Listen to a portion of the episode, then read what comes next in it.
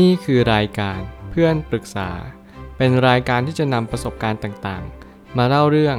ร้อยเรียงเรื่องราว ให้เกิดประโยชน์แก่ผู้ฟังครับ สวัสดีครับ ผมแอดมินเพจเพื่อนปรึกษาครับ วันนี้ผมอยากจะมาชวนคุยเรื่อง ขอวิธีจีบผู้ชายยังไงให้อยู่หมัด มีคนมาปรึกษาว่า พอมีวิธีจีบผู้ชายก่อนไหมคะ เราเป็นคนที่โสดมาสักพัก ทั้งชีวิตไม่เคยจีบใครมาก่อนเลย เป็นคนที่มั่นใจในตัวเองมากๆ ฟอร์มเยอะที่หนึ่งเลย ใครตอบช้าก็จะเริ่มคิดแล้วว่า เขาคงไม่อยากคุย โอเคเราก็หายไปเลย ซึ่งคนที่เราอยากจีบ เราชอบเขานะคะ แต่ก็ไม่ค่อยได้สนใจเขา พอผ่านไปสักพัก มันก็ยังรู้สึกคิดถึงคนนี้อยู่เลยลองทักอีกครั้ง ตื่นเต้นมากขึ้นเป็นร้อยเท่า แล้วเขาก็ตอบกลับมาดีมากๆเลยค่ะ คุยเรื่อยๆจนถึงตอนนี้ มันก็เริ่มเอื่อยๆ เราเลยคิดว่าถ้าไม่แสดงความรู้สึก เขาอาจจะหายไปอีก แต่เขาก็เพิ่งบอกเราว่า รอบนี้เขากลับชอบเรามากกว่ารอบที่แล้วด้วย เพราะเราดูไม่ค่อยสนใจเขา เขาเลยจำเป็นต้องถอยเลยอยากมาหาวิธีจีบผู้ชายค่ะ บอกก่อนว่าเรายังไม่เคยเจอกัน เขาเป็นคนที่เก็บตัว แถมอยู่คนละประเทศด้วยค่ะ ก่อนหน้านี้ ตอนเขาใส่ใจเรา จีบเรา ชวนคุย แถมมีสั่งข้าวให้ด้วย แต่ตอนนี้มันชินชาลงไปเยอะเลยค่ะ จริงๆแล้วผมเชื่อว่าสูตรสำเร็จของการจีบคนคนหนึ่งเนี่ยไม่ว่าจะเป็นเพศใดก็ตามผู้หญิงหรือผู้ชาย สิ่งหนึ่งที่เราต้องเรียนรู้นั่นก็คือ เราไม่สามารถที่จะไปนั่งในใจทุกคนได้เสมอ เพียงแต่เราอาจจะลองสวมแว่นตา รวมไปถึงเราอาจจะลองใส่รองเท้าคู่เดี่ยวกับเขาดูบ้าง ลองเรียนรู้จากสิ่งนี้ไปเรื่อยเข้าใจและตระหนักว่า เออจริง ๆ แล้วการที่เรามานั่งทำอะไรแบบนี้ มันอาจจะไม่ใช่สิ่งที่เราต้องทำแต่เราลองเปิดใจรับรู้ว่าการที่เราจะได้ใจใครสักคนหนึ่งมา สิ่งหนึ่งที่เราต้องทำนั่นก็คือ ให้ใจไปก่อนนั่นเอง ทุกอย่างเริ่มต้นที่ตัวเรา และเราก็ต้องเรียนรู้จากสิ่งเหล่านี้ให้มากยิ่งขึ้น ผมไม่ตั้งคำถามขึ้นมาว่า วิธีจีบผู้ชายที่ดีที่สุดไม่มีอยู่จริง นั่นหมายความว่าวิธีจีบเพศใดก็ตามใช้หลักเดียวกัน คือความเป็นธรรมชาติ ยังไงแล้วผมก็ให้แง่มุมของความเป็นธรรมชาติสูงที่สุด ไม่เป็นความจริงใจความชัดเจน สายตาของความเป็นเด็ก รวมไปถึงเราต้องมีมุมมองที่เปิดกว้างมากขึ้นว่า จริง ๆ แล้วมนุษย์เรามีหลากหลายเฉดเราเรียนรู้ในเรื่องของเฉดสีมามากๆ แต่เราอาจจะไม่รู้จิตใจคนนั้น ยากแท้จะอย่างถึง เราไม่รู้เลยว่าเขาผ่านอะไรมาบ้าง เขามีประสบการณ์ในอดีตเป็นอย่างไร มีปมหาชีวิตในแง่มุมใด โรคทางใจเอ่ย โรคทางกายเอ่ย หรือว่าโรคทางใจที่มันสัมพันธ์ต่อโรคทางกายต่อไป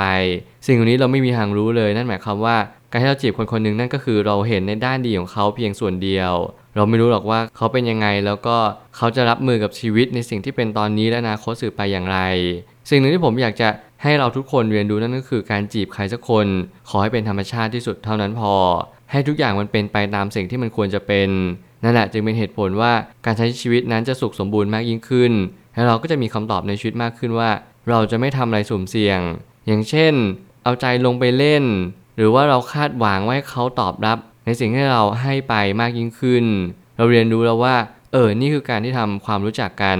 การความรู้จักนั่นก็คือทำให้เราเห็นว่าคนคนนี้ก็เป็นคนยังไงเท่านั้นเองยิ่งเราสามารถเข้าถึงตัวเองได้มากเท่าไหร่ เราจะค้นพบว่า ตัวเรามีสิ่งที่ต้องปรับปรุงแก้ไข ทุกคนอยากเจอคนที่เป็นเวอร์ชันที่ดีที่สุดอยู่แล้ว แล้วเมื่อไหร่ก็ตามที่เราส่งออกนอก เราก็ต้องย้อนกลับมาที่ภายในก่อนว่า เรานั้นเป็นคนอย่างไร ขอให้คุณสอบทานตัวเองอย่างแท้จริงว่า เออ ฉันมีดีมีแย่อะไรบ้าง มีสิ่งที่ต้องปรับปรุงแก้ไขหรือเปล่า บางสิ่งบางอย่างในชีวิตเนี่ยมันก็มาย้ำเตือนเราว่า ให้เราเรียนรู้กับตัวเองมากยิ่งขึ้น ทุกสิ่งทุกอย่างมันจะมีจุด hard zone comfort zone ถ้าเกิดสมมติเรายึดติด comfort zone มากเท่าไหร่ มันทำให้เราไม่กล้าออกไปสู่โลกภายนอกมากยิ่งขึ้น แน่นอนโลกภายนอกนั้น มีทั้งปัญหา มีทั้งอุปสรรค แล้วมันก็มีทั้งอัญมณีที่ล้ำค่าที่เรียกว่าประสบการณ์ ถ้าเกิดสมมุติเราไม่เจอปัญหา ไม่เจออุปสรรค แล้วเราจะรู้ได้อย่างไรว่าประสบการณ์นี้มันสอนอะไรเรา เราจะไปสอนลูกหลานได้อย่างไร รวมไปถึงเราจะเป็นที่ปรึกษาที่ดีได้อย่างไร ถ้าเกิดสมมติเราไม่มีข้อมูลหรือคำปรึกษาเลย นั่นแหละจึงเป็นเหตุผลว่า ถ้าเกิดสมมติเราเข้าใจตัวเอง เราก็จะมีประสบการณ์มากขึ้น เรียนรู้จากการลองผิดลองถูก จีบคนคนหนึ่งเนี่ยมันอาจจะไม่ต้องใช้วิธีการ มันจะแค่ใช้ความรู้สึกที่เราสังเกตเห็นว่าเราชอบแบบไหนและไม่ชอบแบบไหน รู้จักตัวเองให้มากที่สุดและเราจะรับรู้ว่าสิ่งที่เราเลือกทั้งหมด มันก็คือสะท้อนสิ่งที่เราเป็นทั้งหมดนั่นแหละ เราเป็นคนยังไง เรามีเป้าหมายแบบไหน โฟกัสในเป้าหมายนั้น แล้วเราก็เดินตามทางสิ่งที่เราต้องทำนี่แหละจึงเป็น keyword ที่สำคัญที่สุด ถ้าเรามีความคิดว่ากลัวเขาจะหายไป นั่นแปลว่าเราเริ่มชอบเขาแต่ถ้าเขา กลัวแบบเดียวกันกับเรา แสดงว่าเขาก็มีใจเหมือนกันทำต่อไปอย่างที่เป็นอยู่ ผมว่าถ้าเกิดสมมติความเป็นธรรมชาติเนี่ยก็คือ เวลาเราให้ความรักกับใครสักคนหนึ่งไป เขาก็ต้องการความรักนั้นตอบคืนกลับมา มันเป็นเหมือนการตีเทนนิส การตีปิงปอง เราเริ่มต้นตี เขาต้องตีกลับเท่านั้น ถ้าเกิดสมมติเราอยู่ในความสัมพันธ์ที่ไม่ใช่ ต้องรีบออกมาให้เร็วที่สุด และพยายามเรียนรู้ความสัมพันธ์นี้ไม่ work แน่นอน มันอาจจะไม่ work ที่คน มันอาจจะไม่ work ที่ความสัมพันธ์ รวมถึงมันอาจจะไม่ work ที่สภาพแวดล้อมให้เราพบเจอก็ได้ แต่อย่างน้อยสุดขอให้เราทุกๆ คน เรียนรู้จะออกจากความสัมพันธ์ที่ไม่ใช่ให้เร็วที่สุด และนี่จะเป็นสิ่งที่ชี้ขาดเลยว่าเราจะสามารถรักตัวเองได้จริงหรือเปล่า และเรารู้จักตัวเองจริงๆไหมความรู้สึกในช่วงแรก ๆ มันยังไม่สามารถการันตีความสัมพันธ์ในระยะยาวได้ แต่ถ้าเรามองแค่ประเด็นนี้มันก็อาจจะทำให้เราหลงลืมประเด็นที่สำคัญกว่าไปได้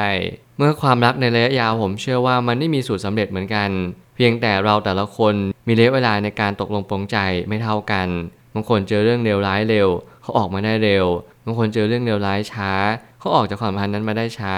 สิ่งหนึ่งที่ผมเชื่อว่า คนคนหนึ่งจะคบกันได้นานนั่นก็คือ มันจะมีตัวต่อดอทที่เชื่อมโยงซึ่งกันและกัน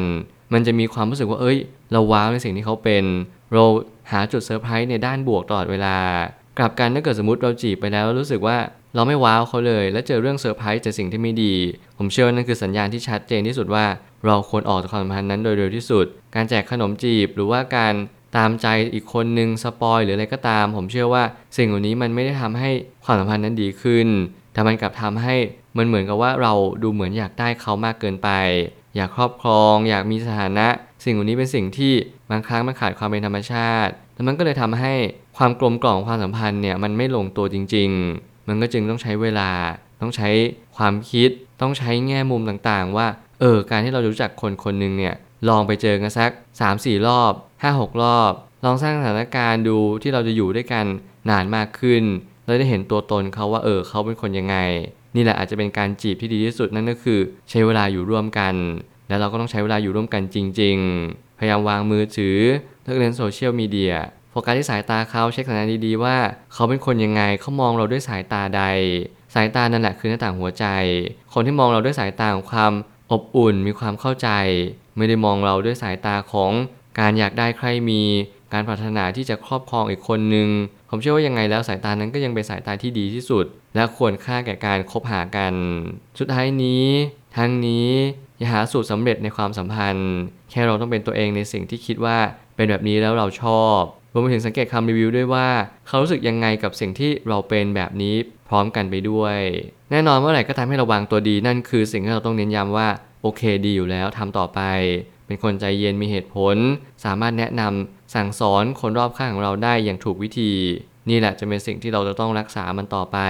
หน้าที่เราต้องแก้ไขปรับปรุงนั่นคืออาจจะเป็นตัวของเราเองในแง่มุมที่คนอื่นเขาไม่รับรู้พยายามสอบทานตัวเองไปเรื่อยเราจะรู้ว่า เราต้องแก้ไขตัวเองทั้งชีวิต ไม่มีเวอร์ชันไหนอัปเดตสูงที่สุดในชีวิตของคนคนหนึ่งถ้าเกิดสมมติเราคิดว่าเราดีอยู่แล้ว นั่นจะเป็นทางตัน ไม่ว่าเราจะชอบคนคนหนึ่งอยากได้เขามาครอบครองหรืออยากมีสถานะร่วมกับเขา ผมคิดว่านั่นคือสิ่งที่มันอาจจะดู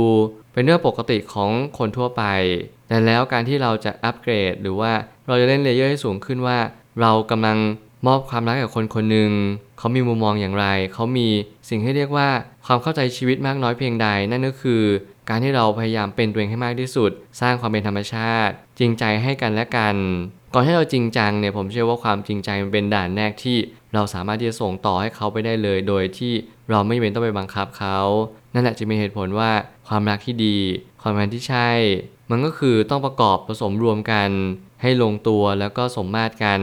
ไม่ว่าอะไรก็ตามขอให้เรารักตัวเองก่อน การรักตัวเองเป็นเราจะรักคนอื่นเป็นแล้วเมื่อนั้นการจีบ การเข้าหา รวมไปถึงการเรียนรู้ว่าเอ้ย ถ้าเกิดสมมติเราชอบคนนี้เราควรเป็นอย่างไร ถ้าเกิดสมมติเราไม่ชอบคนนี้ เราควรทำอย่างไรกับมัน เราควรทำอะไรกับสิ่งเหล่านั้นตามมา ผมเชื่อว่าทุกปัญหาย่อมมีทางออกเสมอ ขอบคุณครับ รวมถึงคุณสามารถแชร์ประสบการณ์ ผ่านทาง Facebook Twitter และ YouTube และอย่าลืมติด Hashtag เพื่อนปรึกษาหรือ f r ร e n d Talk ด้วยนะครับ